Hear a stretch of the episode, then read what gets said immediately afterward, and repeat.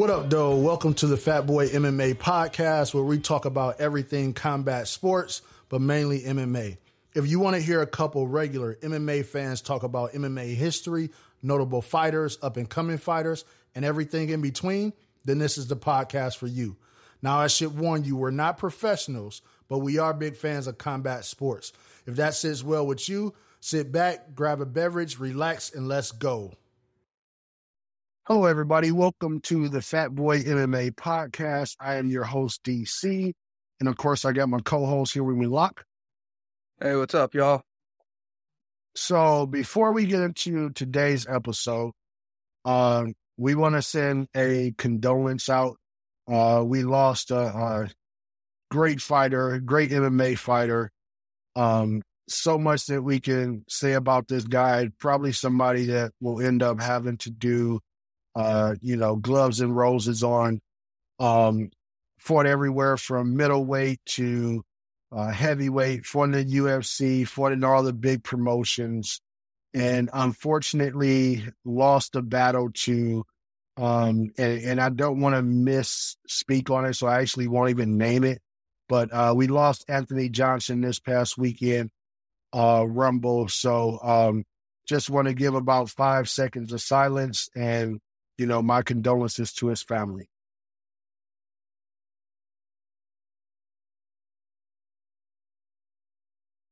Okay. So, in today's episode, we will be talking about UFC 281 Adesanya versus Pereira. Uh, this was a really good card.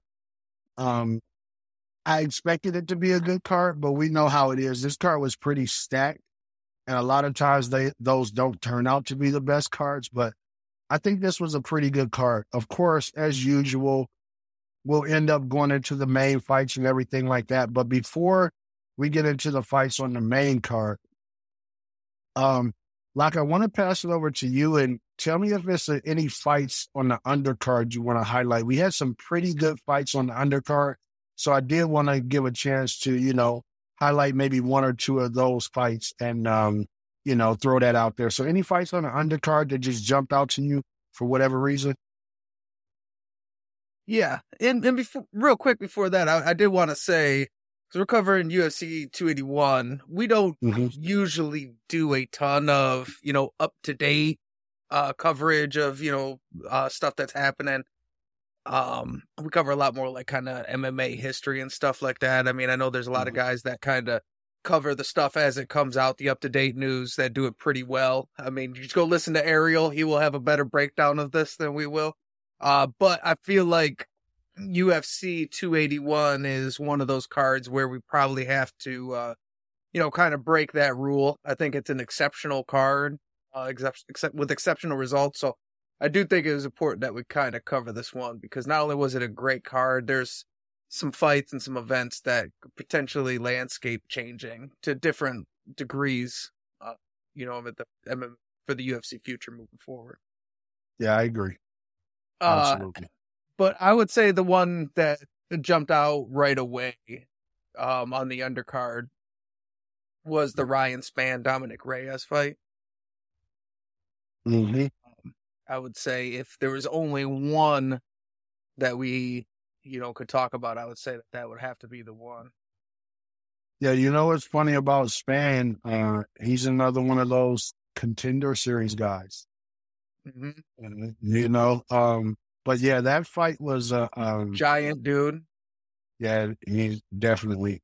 That fight was a good fight, and um, you know, it wasn't a long fight, but one of the things that we've talked about this before, I'm not sure what happened to the guys that fought Jon Jones that did well against him.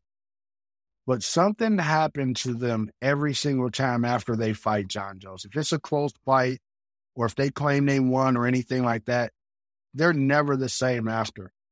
And I think that Reyes represents the biggest fall from grace in that particular scenario. I mean, he lost a close fight. I think everybody would agree that it was a close fight that he lost to Jon Jones, and he has Possibly not the won a fight since. of the of the Jon Jones close fights. Yeah, and he has not won a fight since. And you know, he went out there and did his uh, you know, Chael Sonnen impressions, you know, claiming to be the champ and everything else. But if he was the champ, he would have never defended the belt because he doesn't seem to be able to beat anybody else, you know. But um I wonder, do you think it's just a mental thing? that he did he get so high in believing that he beat Jon Jones, he took his foot off the gas, or like what do you think is going on there that just hasn't allowed him to? I don't think it's a skill thing. He's a skilled guy. Like what happened? It, it, it's tough to say, and I can put I could put forth the theory, but it all has to come with a huge caveat that this has happened to, like you said, multiple people once they have a close fo- uh, fight with Jon Jones. So there is a pattern. So it, it is kind of crazy. So Jon Jones may be some kind of like a, a alien, and uh, you know, even if he beats you, he just kind of leaves you with something that changes you a little bit, moving for you know forever. Shang Tsung takes a piece of your soul every time, even when you don't think so. Like uh, you know, there's wars that'll do that to you, but a war with Jon Jones definitely takes it out of you. But with him, you know, if you look at his route to the championship, uh, he was only 12 and 0. The toughest guy he had fought to that point was a split decision. So, you know, he knocked out Weidman. That was Weidman moving up to 205, which was not well. And Weidman's, you know, shown some chin issues in general since then. Uh, you know, a Cannonier is a decent win, but that's a little bit earlier in Cannonier's career. So I think, you know, maybe he didn't have the stiffest level of competition, but he was a young and exciting dude, and the UFC loves to throw undefeated guys out there. So he might have been in a little over his head, and Jon Jones maybe underestimated him. Mm-hmm. It was could be a you know a thing. So it turns into a really good fight because he kind of catches Jon Jones slipping. He's big, strong guy, and that seems to be a bit of a uh, you know, an issue for Jon Jones. And then after that, he's only fought killers, you know, like the highest level, uh, stone hands, athletic, big dudes, all, you know, champions. And maybe, maybe he just wasn't that caliber, you know? That's the reason why, you know, I always say I give so much more respect to anybody that gets a title and reign over a title for multiple title defenses. It's not how long they have the title. I don't give a shit how long you have it. But especially like a, a let's say a guy like Izzy that goes out there and fights three times a year, you know, unheard of for UFC champions, you know, uh, or, uh, you know, people that know that I'm critical of Khabib. It's not that I don't like Khabib. It is that you can't do three title defenses and put yourself in the same category of guys that did 9, 10, 11 title defenses. So a whole nother thing when all of a sudden, year in and year out, you have to fight two or three of the top of the top killers. It's the reason why a guy like um uh uh, uh um uh shoot, why is his name escaping me right now? Um the Irish and Conor McGregor. It's the reason why Conor McGregor can never be in that upper echelon to me. As you know, you you couldn't think of the Conor, name Conor McGregor. Listen, you would literally forget there. any name. Listen, we will not go there this episode, Mister Locke. Okay, so uh, with Conor McGregor, uh, the biggest superstar like uh, across different sports, like top rated. That's neither here nor there. so, um, I'm a Conor McGregor fan for people that don't know. I actually like Conor McGregor more than I like a Khabib. I've always been a Conor McGregor fan pretty much since he came into the UFC. I didn't know him before then, right? But I like Conor McGregor. But I could never put him in a category of greats when he can't defend a title. Winning the title is one thing. A lot of people can win a title. Can you go out there and defend it year in and year out? That's a whole different thing. And what I think happened was and this is to piggyback on your point. But once you go out there, you fight Jon Jones and you give him a close fight, and then Jon Jones doesn't fight again, you become the number one guy, which means you have to fight the next number one guys. So he gets Jan, right? And what happens with Jan? Jan goes on to become champion, right? Then he gets Yuri after that. And what happens with Yuri? Yuri goes on to become champion, right? Um, so I think you get these number one contender after number one contender because really you've placed yourself in a position of a guy like a champion. But now you understand, if you didn't before, why a guy like Jon Jones is so special. It's a different caliber of person to do what he's been able to do title defense after title defense after title defense.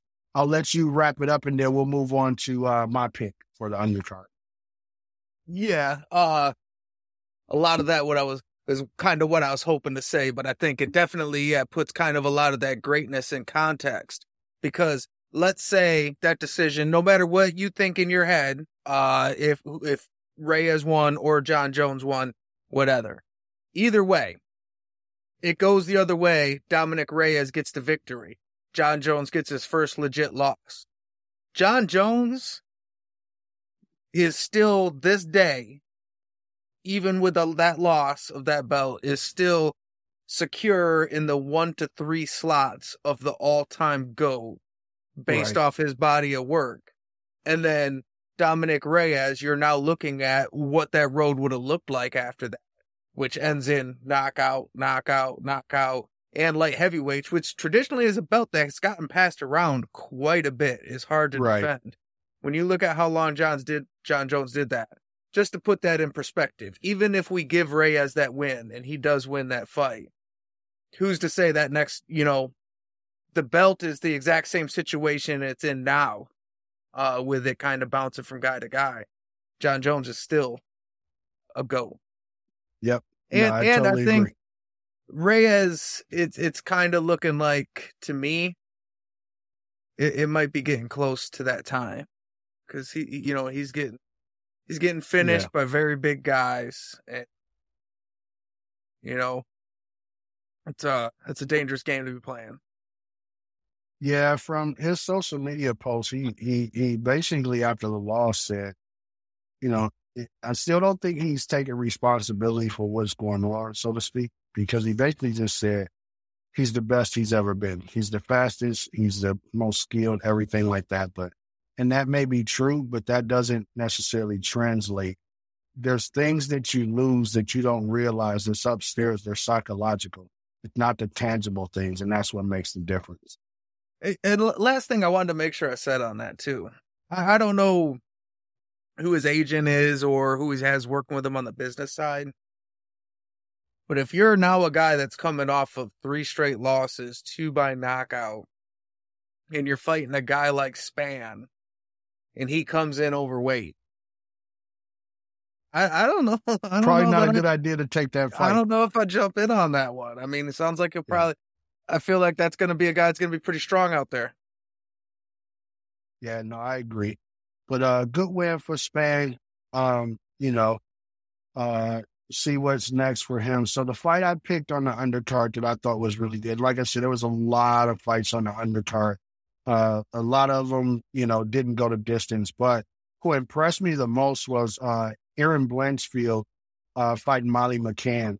That was a good fight. Um, she ended up winning with a uh, with a Kimura, but it was a good fight. And you know, it, another one knows. It wasn't a long fight, but she pretty much went out there and, you know, tried to take it to her. And now when you look at like how we've talked about kind of names in that realm, um, she's beaten Miranda Maverick, she's beaten JJ Aldrich, and now she's beaten Molly McCann. And at 125, it's not really deep, right?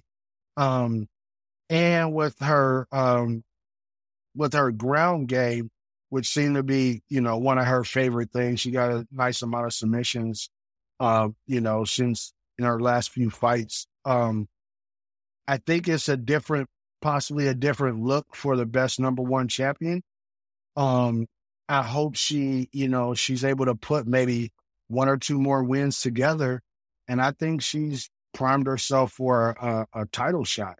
You know, I think she looked that good in that fight. What are your thoughts on that one? Uh, I agree with everything you said. I don't know. I think a lot of people gave Molly McCann a lot of heat, you know, because she's been a big uh, rising star lately, uh, kind of off the coattails of Paddy the Baddy. But I mean, I think Blanchfield's probably possibly just that, just better. You know what I mean? Sometimes fighters just go out there and win a win a fight and look really good. Yeah. And uh I really like that a lot because I think we really need we'll get into it more later. But in general, in the women's divisions, we need some more different contenders. And it looks like she's now moved up to the number 10 slot. She, uh, she moved up two slots. Yeah. So and I, uh, that might be um, what we need to do here coming up. There's been such a shakeup. We haven't did a like a kind of you know how we did it before. Maybe take two or three divisions over a couple episodes and really look at the landscape. That might be what we need to do moving forward. There's been a bunch of shakeups, title changes, everything since we've really looked at it. Well, and I think I've notoriously kind of uh, been hard on the women's flyweight division as kind of the division I almost forget about. But when I really look at it, to me, not right this second, but it has the potential in the future to really have uh, the most interesting fights as far as not the same old people and, and some legit contenders that I like out there. Yeah, to me, the hardest thing about 125 is whenever you have a really dominant champion in anything, the division starts to look weak.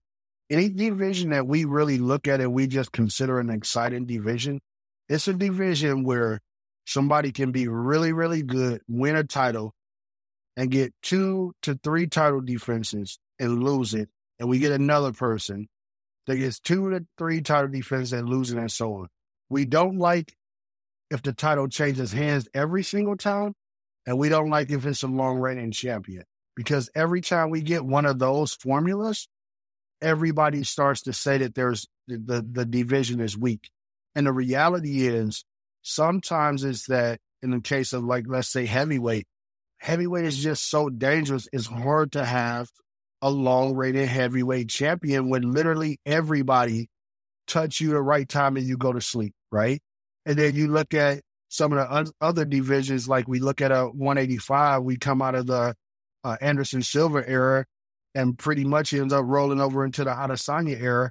And it makes everybody below them It's like, oh, you know, in a just watch if Adesanya doesn't win this belt back, and especially if he loses a couple, the new narrative will be he never fought anybody, just like they did Anderson, right? That's just the way that they do it. It's like, no, these were really, really good people, but it's just one person separated themselves from the pack. And that's what I think the best number one champion, uh, you know, has done at 125. But um, let's roll into the main card. So the main card was really good. On the main card, we didn't have one fight go to a decision. Not a one, which is always good, right? So we'll start at the uh, at the first fight. Um, you know, Dan Hooker, which um, you know, it looked like City Kickboxing was going to pitch their first shutout that I've seen in a long time. Uh, Dan Hooker, City Kickboxing. Um, Carlos Ulberg is City Kickboxing. Of course, we know uh, their biggest name, Adesanya, is City Kickboxing. So uh, Dan Hooker finally got back on a win streak, or not a win streak, finally got back in the win column uh, with the um, TKO over Claudio Puelles. Um, so what did you think about that? That was one of those kind of um Anderson did. Somebody else used to do that kick, and I don't remember who it was, but it's like the ball in the foot kick to the abdomen. Somebody used to do that kick really well. I don't remember. It's not coming to me who it was, but what did you think about that one? Well, where I, I went into wrestling with my original base being traditional martial arts, I am a big fan of the kicks. You know, so uh, you are a, a nunchuck master, right? Nunchucks. Oh yeah, for sure. well, look, I, I, grew up in the '80s. You either had to learn how to nunchuck. you had to learn how to nunchuck. It, it, it was mandatory, else you weren't even cool. Um, what's crazy is uh, Bruce Lee wasn't even my initial nunchuck guy. I was uh the Last Dragon. Bruce Leroy was my. That's right, Bruce Leroy. Um, so enough. But yeah, it's a it's a great kick, and it's good to see Dan Dan Hooker back in the win column. Uh, he's a guy that I'm hard on a lot, but it goes to show you he's a guy you can never count out. And when you look at his losses that he's racked up lately, it's all studs. You, you know, a lot Islam, Chandler, Poirier, Arnold Allen. Yeah, that kind of happens. But yeah, good to see Dan Hooker back in the win column and always a fan of two of my favorite things kicking knockouts and body shots, you know? Yeah. Yeah, I'm a uh, I'm a fan of Dan Hooker. Also, he's one of those people. You know, there's always these fighters that you you end up not liking because you see so much greatness in them that they don't quite live up to. You never end up hating them because you like them. It's just like, man, and it's funny because him and uh, guy that fought on the fight before him, uh, Moicano, I've always been a big Moicano fan, but he seems to be a guy, he can't put together more than two wins in a row. And I really think he has the skill level where he could have been champion one day. That was the skill level that I saw him at that he couldn't get to it. Dan Hooker to me was one of those guys, very dangerous. Um, you know, I think he's one of those guys that can still uh, grow into a heavier weight class. So I think he could be a, a 170 pound fighter, but he doesn't seem to have a problem getting down to 55 and, you know, creating kind of some, what would be some size mix, mix matches. But, you know, he was, you know, he, he doesn't seem to be able to get it done in the big fights. But to your point, he's fought all of the big names. I mean, you know, you can go back Gilbert Burns, Barbosa, Al Iaquinta, Dustin Poirier, Michael Chandler, Islam, Arnold Allen. Like he, he, you know, he's fighting big names, but that's how you separate yourself from the pack. It's not enough to fight the big names. You have to beat the big names, and that's where he's not at yet. But I'm glad to see him back in the win column. Hopefully, he can put together a good streak here, and then we can see him against, you know, maybe somebody in the, um, you know, top seven or eight, you know. Um, next fight was Chris Gutierrez versus Ed, Frankie Edgar. And we know from Frankie's last fight, um, and I think we talked about it, he kind of mentioned, you know, he wanted to have a farewell fight. And when Frankie fight, he's one of those guys, it's just heartbreaking for me and I think I've mentioned this on this show before. My first time seeing Frankie wasn't watching him in the UFC. It was watching him on MTV's. I want to be a fighter, I am a fighter, or something like that. And they were, it was an MTV show, and they were showing him, and it was, he was going into, I think, his first fight in the UFC. And it was, you know, the whole behind the scenes thing and everything like that. And uh, I always have been a big Frankie fan. And, you know, watching him go out like that was heartbreaking. But your thoughts on the Frankie fight? That's why sometimes I think that farewell fight it isn't what you need. I know everybody feels like they want it, but when I think Dana has said it, uh, it's basically what Joe Rogan was trying to tell Brendan Schaub. Once you have that one foot out and you're fighting somebody that doesn't, it's just a different level, you know? And mm-hmm and who am I to tell Frankie Edgar to to wrap it up? You know, but yeah, last three fights, three really bad knockouts. Um, and Frankie's a guy that I really like. He's been around a long time, and not only a lot of wars, a lot of wars at weight classes twenty pounds higher, heavier than he should even be competing. Um, so it's sad to see him go out like that. I would have rather seen him go out on a win. Uh, but you know, I don't think I th- don't even think this fight should happen. Yeah, from 2005 to 2017, he could beat everybody not named Ben Henderson or Jose Aldo. That was who he was, right? And then, you know, him searching for that title and trying to find himself and moving through weight classes and, you know, just getting older. You know, the sport evolves. These new guys are different. Um, and to your point, you know, three heartbreaking, devastating losses, KOs in a row. Um, I'm not against farewell fights.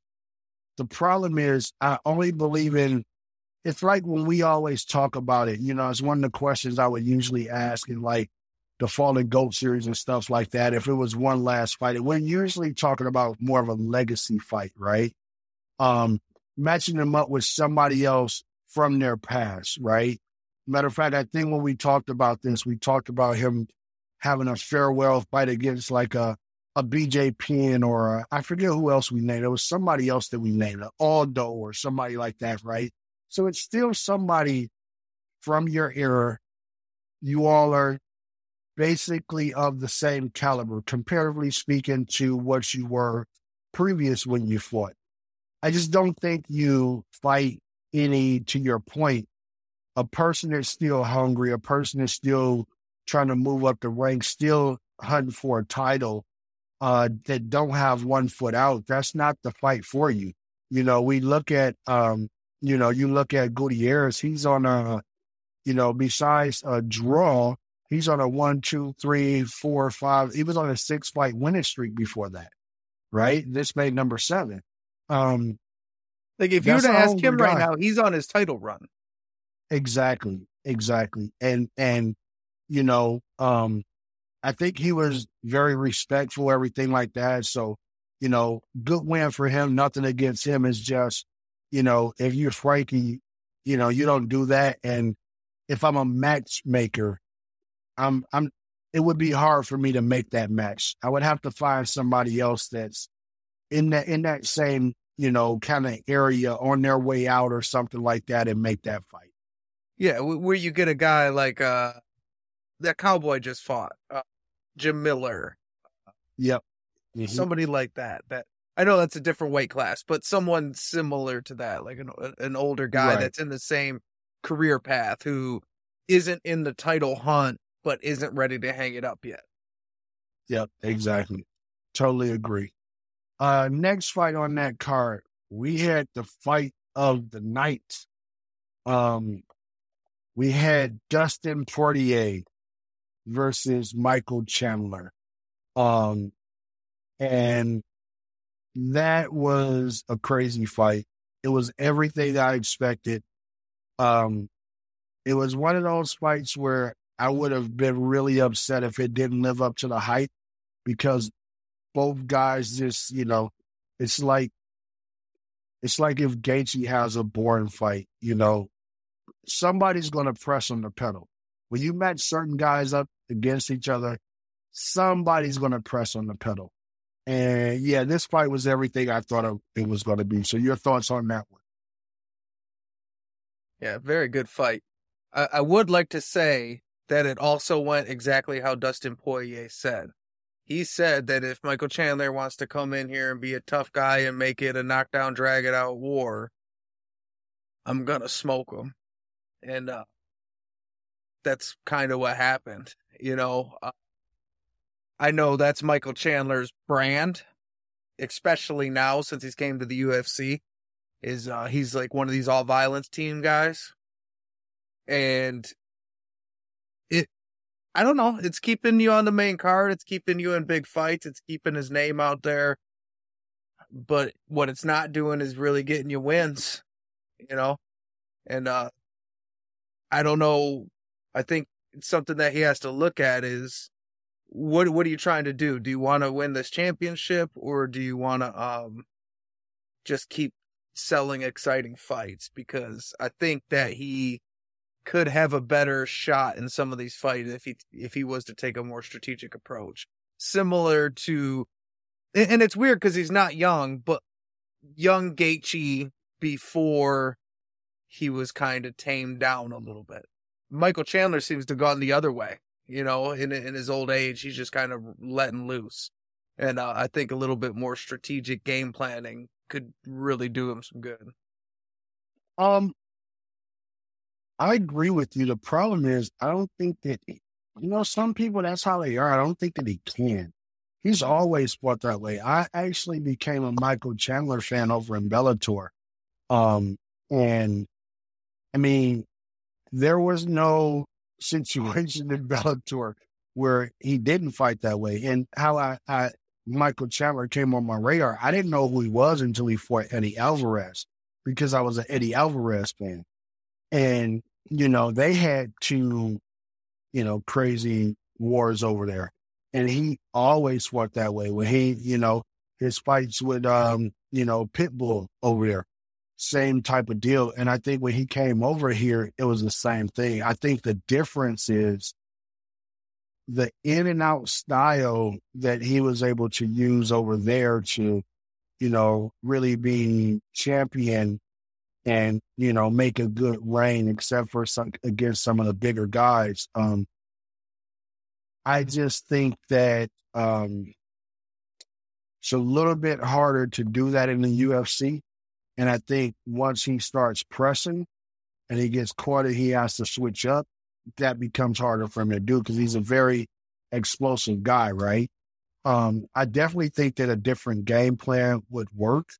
Um, but you know, I don't think he was with back in the day. I don't think he was with this camp because right now he's with um whatever the camp is that used to be the Blackzilians. I believe that's where he's at. He's with uh, yeah, Sanford MMA, right? That wasn't who he was with back in the day.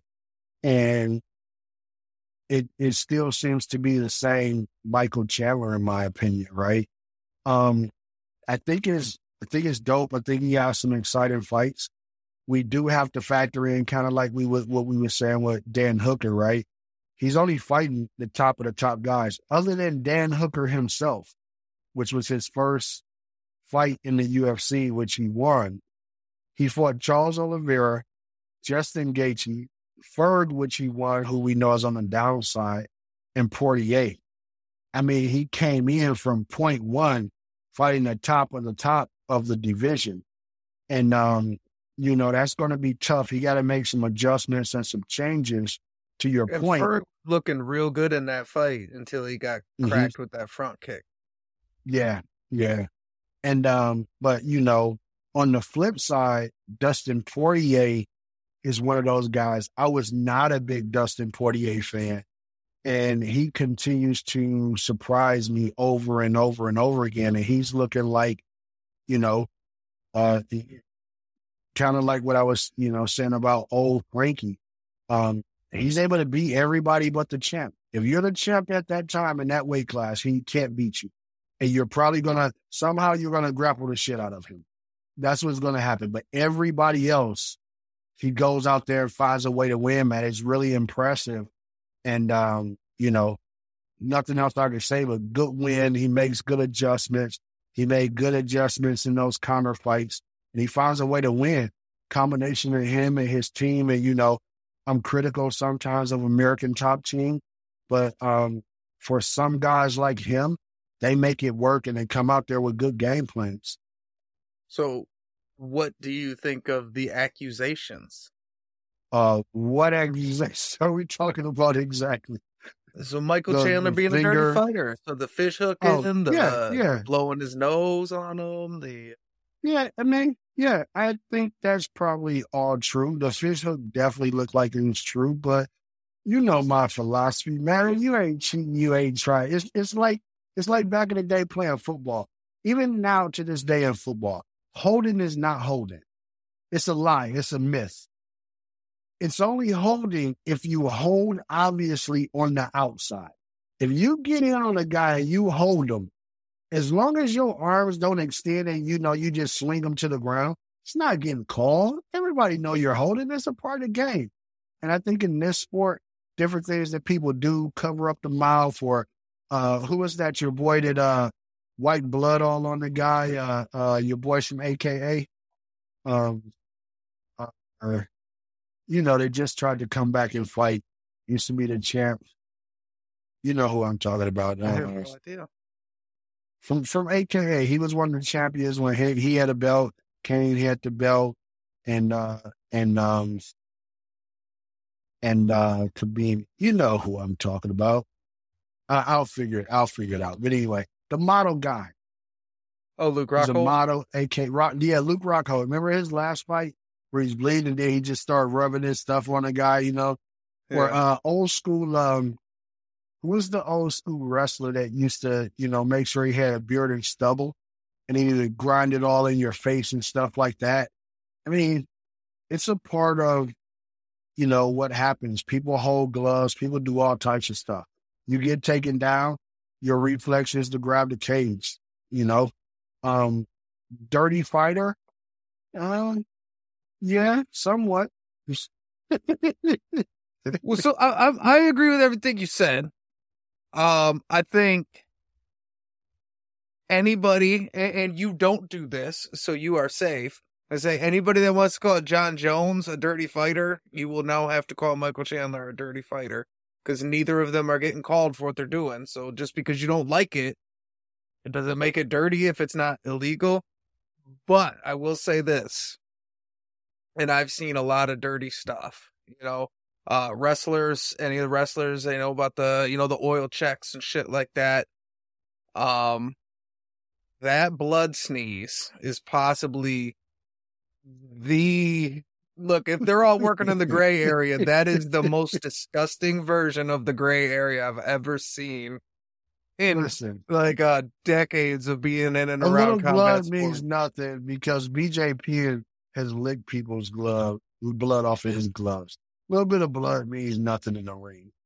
yeah but that's not blood. That's uh that's bloody nose blood. That's bad Well, listen, it's, it's 28 is 40, busted to God knows. What do you expect? Well, and the, the only solace is in that it was bleeding so bad that, you know, it's just kind of one fluid motion. You know, I mean, it's all just yeah, blood. you know, you got it all over you anyway. But yeah, as far as the Jon Jones thing, you know, I've talked about that before.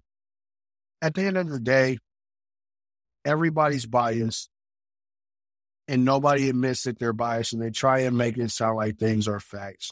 And it, it, it, if you take somebody else that's not Jon Jones and you give him every single attribute that Jon Jones has, you'd have the same people that hate Jon Jones calling that person a goat. That's just the reality. I accept it, you know.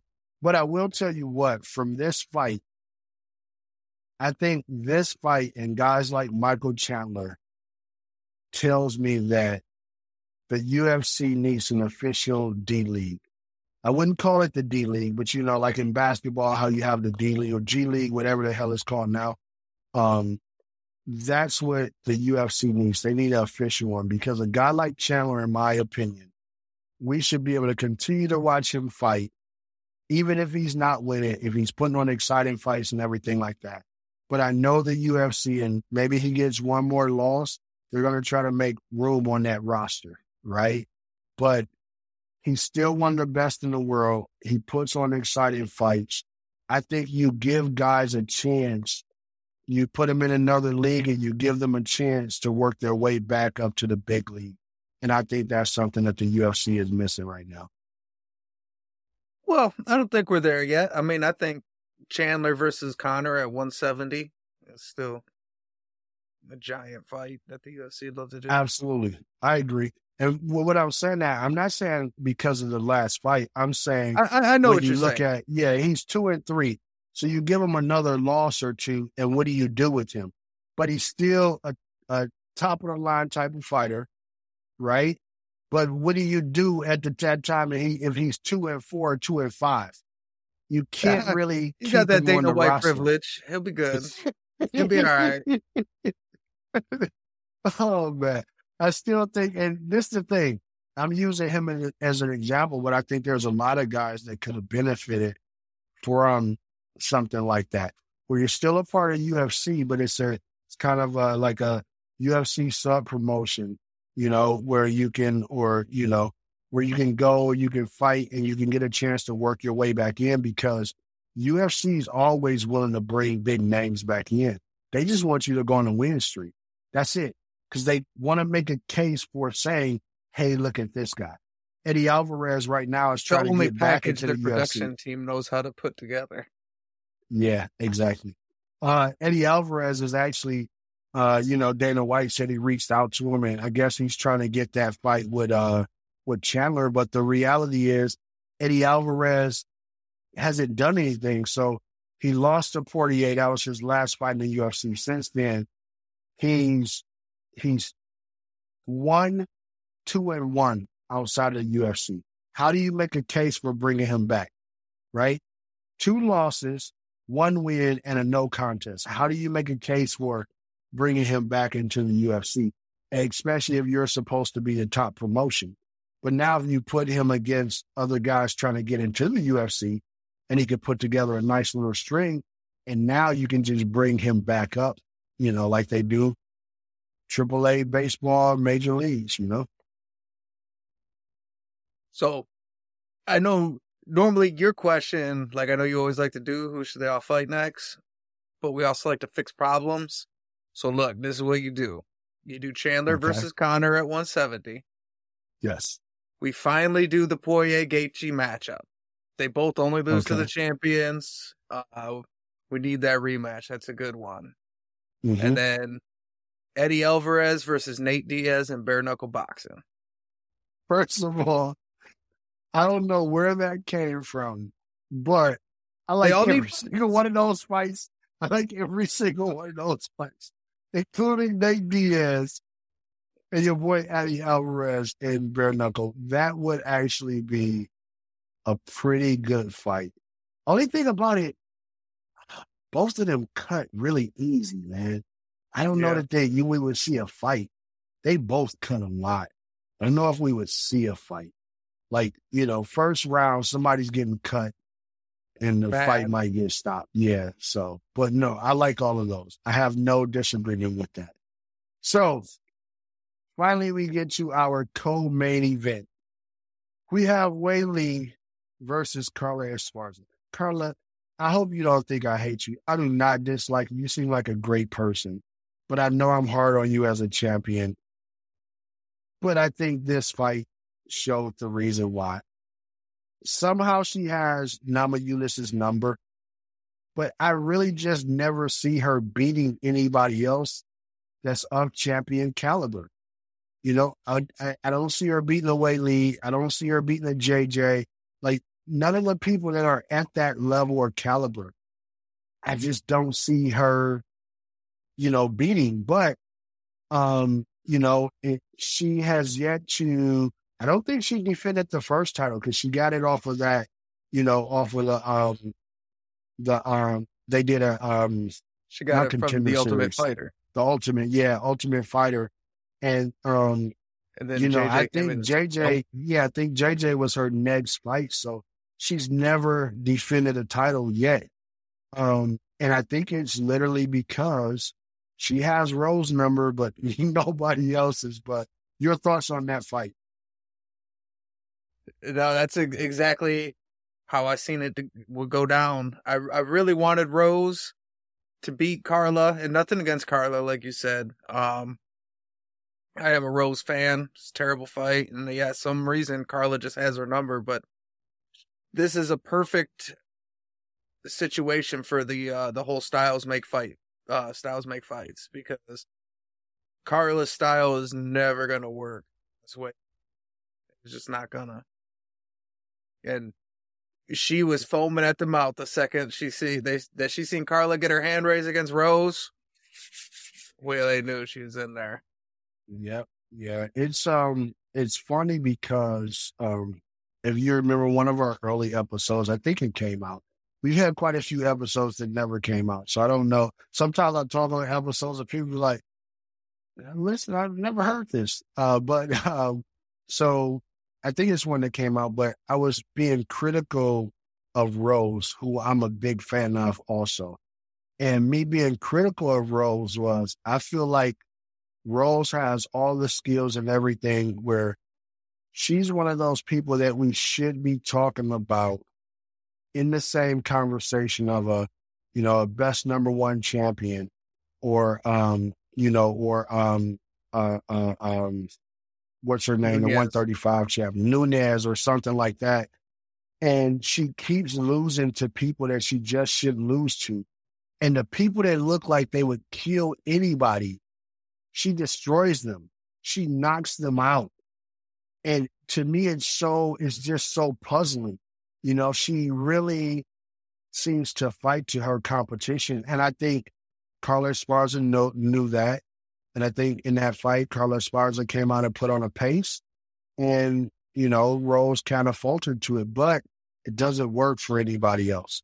Uh, Weili was having none of that. Weili, maybe about the first minute or so, was like, okay, let me see what she has. After that, she pressed the gas. Pretty much after that, she started going after Carla. And Carla has that um, thing that Ben Henderson used to have that I always hated and I was a Hendo fan, a Bendo fan. Um, she has this thing where she does this weird drop to the floor, like whenever she gets hurt or she tries to go for a takedown or whatever. And it, just doesn't work against the upper caliber of people. You know, it just, that wasn't going to work against Weili. And she's going to, you know, back out and come back in aggressive, you know, or take you down or whatever else. And that's what I think we saw in that fight. And the problem with Carla Esparza now, you know, if I'm her, I don't know how much money she's made. I don't know her lifestyle or what's going on, but I'd probably go ahead and take a retirement, man. And you know, people probably are tired of me hearing pe- call people call for retirement, right? Or me saying people should retire. But you've won the belt twice. You're coming off of a nice win streak, and you lose to Weili. If Rose doesn't go back it's and get that loss. belt, exactly. If Rose does not go back and get that belt, who the hell are you gonna fight? And we know that, especially in the smaller weight class with women, if you don't have that title, it's not a lot of money. What's next for you and why? Once again, especially as we know, grappling is coming up. People are making millions of dollars a year. I want to throw this in and I'll let you in um, I was watching, um, I think it was Craig Jones. I was watching an interview with him, which he was a original Danaher Death Squad guy. He's a part of now the B team. And um, he was talking about ADCC and how much it's grown.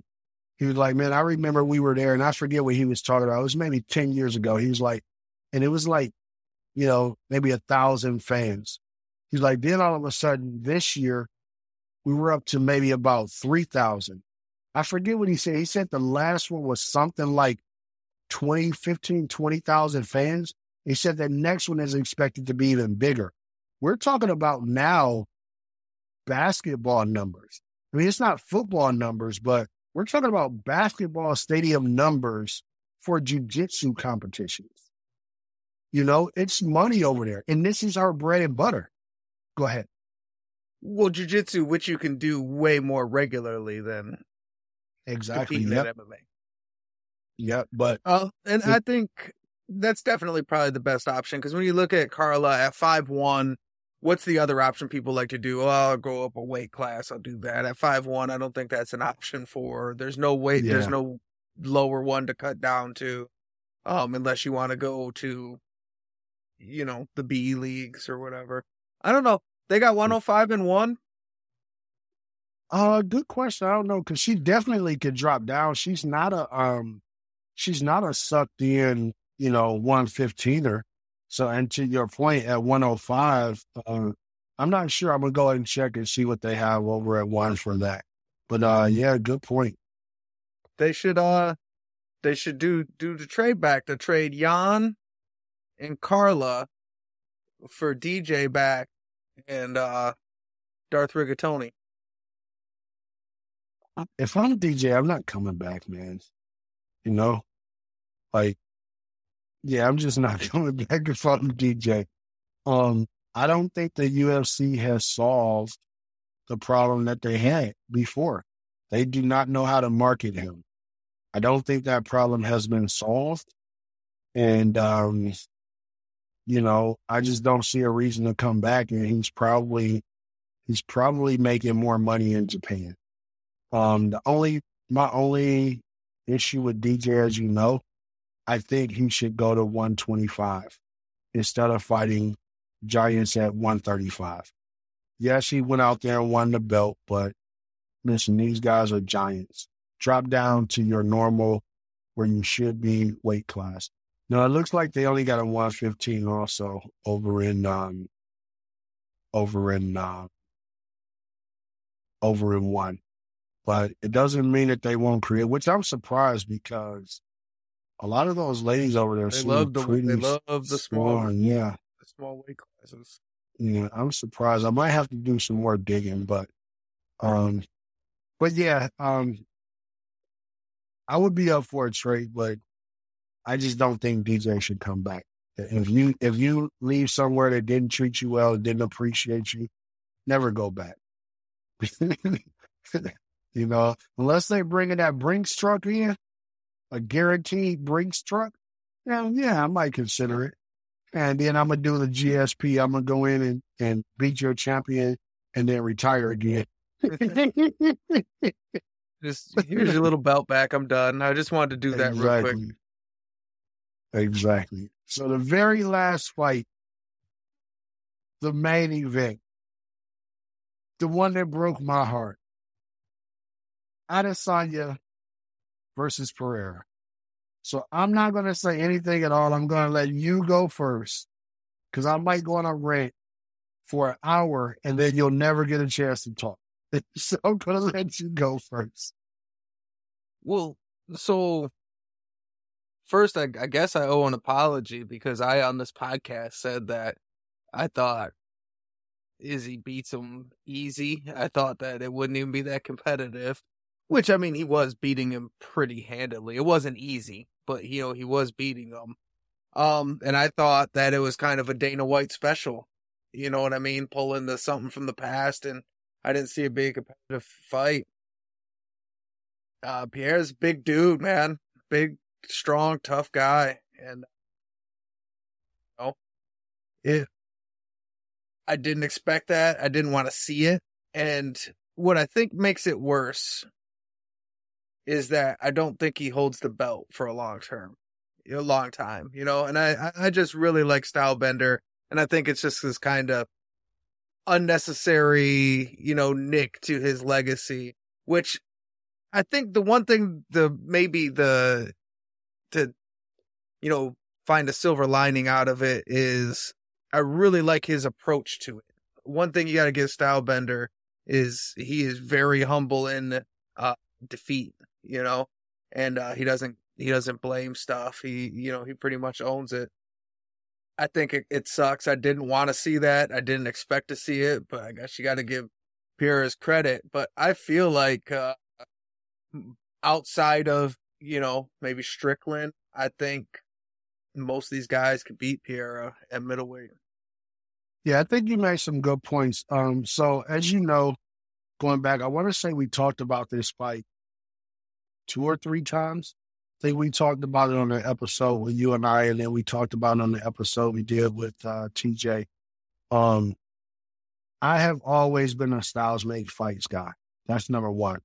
Also, I think fighting psychology is a big thing. And sometimes somebody has another person's number. If you remember, I started talking about this fight way before it was ever announced. Pierre had maybe one fight in the UFC or it just got in the UFC. And I kept telling you, I'm watching this guy because they're going to make this fight. And I want to see this fight.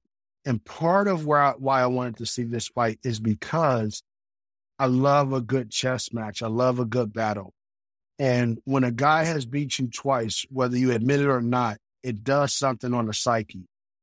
And I felt like Adesanya was a guy that would be able to overcome that, but I need to see it, right? So I felt like Adesanya would be able to win this fight, but it wasn't one of those things where I was convinced or I thought it was going to be a blowout or anything like that because I know that this guy is dangerous. When you are dangerous and you have that, you know, that one punch knockout power or whatever, it was like, you know, um, rest in peace, Rumble. It's like Rumble. yeah, you can be winning a fight against Rumble, but he touch you, you going to sleep. And that's what this guy has. And so knowing that and knowing that it was going to be a stand up fight, I knew that it was still a dangerous fight for Adesanya.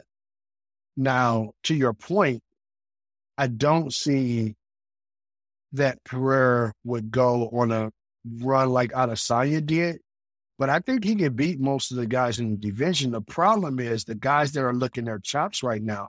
I don't know if you noticed it, but right away, before damn near before his hand was raised in the cage, Khamzat was on Twitter tweeting, I want this, I want this fight. And as you know, right now, they're actually actively trying to make uh, Khamzat versus Covington. Khamzat versus Covington, he may still have another fight or two at that weight class to get to the title because they're probably going to do the rematch, right, with Usman. So he may have another fight or two to get there. This he can jump in right away. And he knows that if Adesanya was able to do that to Pereira, what he would be able to do to Pereira. And now that title changes hands. But um, if you remember what we were talking about, this is the reason why in the in the episode with TJ, the reason why I mentioned that this fight was so important for his division because all the possibilities open up because Adesanya lost. If Adesanya wins that, the UFC is trying to figure out what the hell they can do with him. Now, I don't know if you saw the video I posted, um, the video I posted in the group, but it was um it was uh, uh what's his name? Give me one second. It was it was Whittaker. Whittaker was talking about fighting Pereira. And he was like, um, you know, I really don't want to talk about this. Costa is who, you know, I don't want to take my eye off of Costa. This is still a big fight. He was like, but I match up way better with Pereira than I do with Izzy. He was like, but have you seen how big this guy is? He's like, like, like Izzy looks really skinny, but Izzy's a, Izzy's a bigger guy. You know, like you you see when you see Izzy next to Izzy's a big guy. He was like, but when you saw him next to Pereira and you meet Pereira, he's like, he's huge. He's like, his facial structure is huge. His forearms are huge. His feet is huge. And I don't know if you remember, I had posted, um, I forget who it was. It was a light heavy. Matter of fact, it was, uh, it was Reyes because, you know, they're all a part of that team. Um, uh, uh, um, um, shoot, what team, uh, uh what's his name? Uh, uh, give me one second. Uh, uh, Teixeira, they're all a part of Team Teixeira, right? So they're all over there with Glover training. And so they, you were showing they were showing pictures of him. Pereira was way bigger, way bigger than him. It was like, wait a minute, who was the light heavyweight and who was the middleweight? So now, even though you're coming down, his structure is big. But to your point, Whittaker saw that and saw his style and said that's a winnable fight. Now, Whittaker is one of those guys where he has that um, deceptive wrestling where he'll, you know, throw punches, and fake a punch that turns into a push while he's grabbing a leg for a takedown and so many different things. So I just think it opens the door wide open. Adesanya said he probably needs to go have get a couple things fixed, possibly a surgery. So it may not be an immediate rematch, right? Which now opens the door for Whittaker or Khamzat or somebody like that to go in and challenge Pereira and possibly take that belt. But now we end up in one of those Namajunas cycles. Okay, you do that.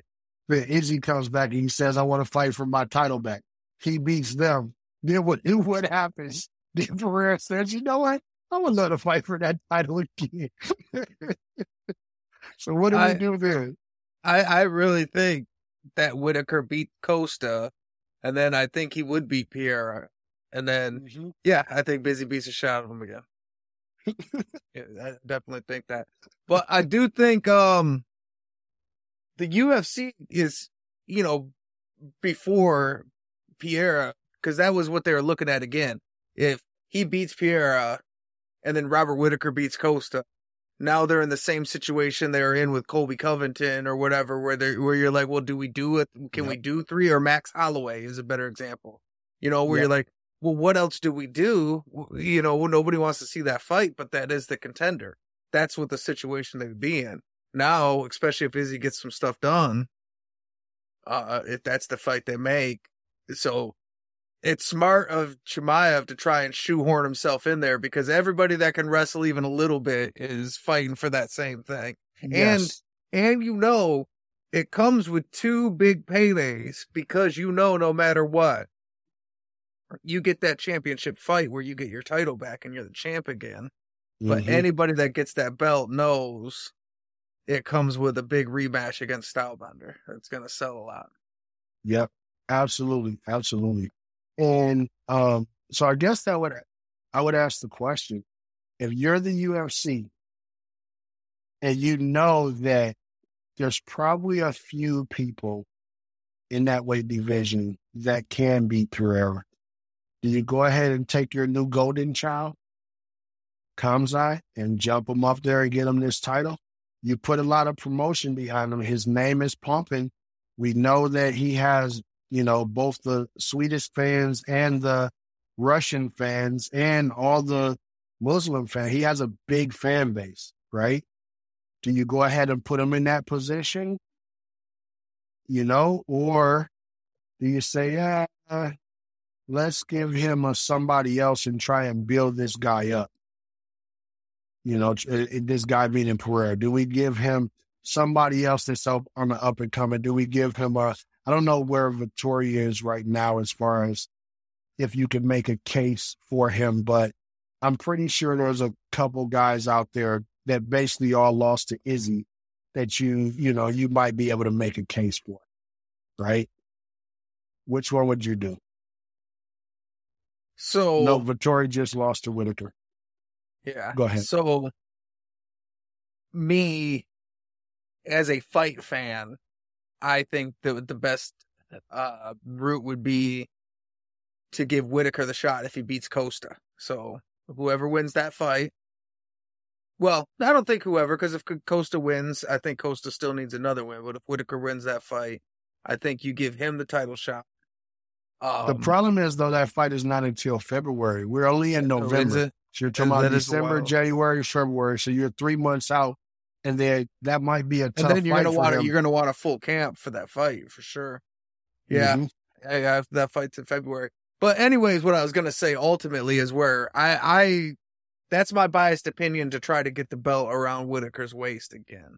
Uh, in reality, if you're the UFC, you know TJ was saying they don't have no stars or you know that it's a it's a low period. I think Khamzat's the way to go because Khamzat, I think, ragdolls them and gets to look like the Khamzat that you want to showcase. And and I think that Khamzat can also possibly do that at welterweight anyways. But I think, you know, we've seen with the Gilbert Burns fight, I think maybe the cut, you know, is mm-hmm. not there. And plus, I think 170 already has plenty of exciting things going where you can let that run on his own with, you know, Usman getting a rematch against Leon, and now Colby's back in the mix. So I think to maximize your star power, you let welterweight shake itself out, and you give Khamzat the the middleweight, you know, shot. In the meantime, you know, and then you have different options from there. So Khamzat probably ragdolls Pierre, right? Then you give him if Izzy's not ready, then you give him Whittaker. You know, if Izzy still not ready, you know, you look at different options like that. And then even if Khamzat runs it for a while, he could always look at doing uh, champ champ by going back down at welterweight after all this other stuff with, you know, Leon and Colby and every, everybody's shaking itself out. So I think from a business standpoint, it makes the most sense to maximize both divisions by getting him in there now with somebody that you know that not only does he beat him, he beats him the way you want Khamzat to become the champion. Yeah, no, I agree with that. I would I would definitely jump Khamzat ahead of the line, put him up there. Um, everybody else pretty much is coming off of a loss or has a fight or something like that. Um, because I literally think that um, if they wanted to make that fight, they could make that fight and actually have it, you know, I don't know, you know how it is. Fights fall out. I don't know how booked, um, you know, UFC 284 is. Matter of fact, let me see if I can see the card. Uh, they got room. They got room on that. It is, they got the, um, last week they had announced that, um, or it might have been this weekend, they announced that, uh, they were going to go ahead and do the, um, the Josh Emmett, Yair Rodriguez interim, um, fight. So on this card, you got the title fight with, uh, you know, the champ champ fight with Islam and Volk. The undercard is the Emmett or the you know, the co-main would be the Emmett Rodriguez fight. And then you got um Whittaker Paulo Costa on there. Below that, I mean, you literally could add this fight that we're talking about to this and have three title fights on this card. They've done three title fights before, right? And mm-hmm. get um Pierre right back in there, or you can make this for the very next card. So now depending on what happens with Whittaker and Paulo Costa, if you make this fight close to that fight, the healing time should be about the same and you push it out about the same amount of time. Where now that winner of Whittaker and the Costa fights for the title, right?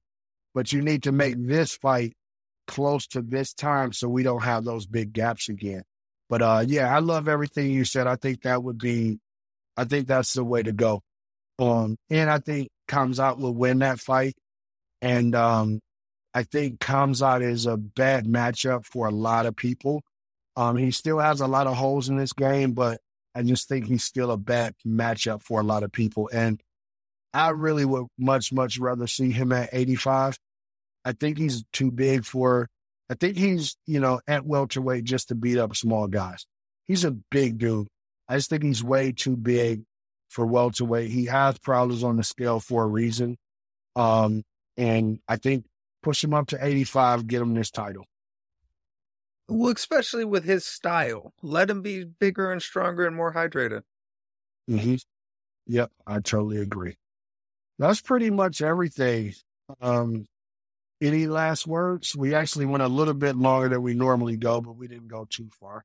Um, any last words? Anything else about that particular card, or anything else you want to throw in there? No, that's it. Great card. Yeah, it was. Uh, a lot of anybody that didn't watch that card or didn't get a car a chance to, it is very much, in my opinion, worth going back to watch.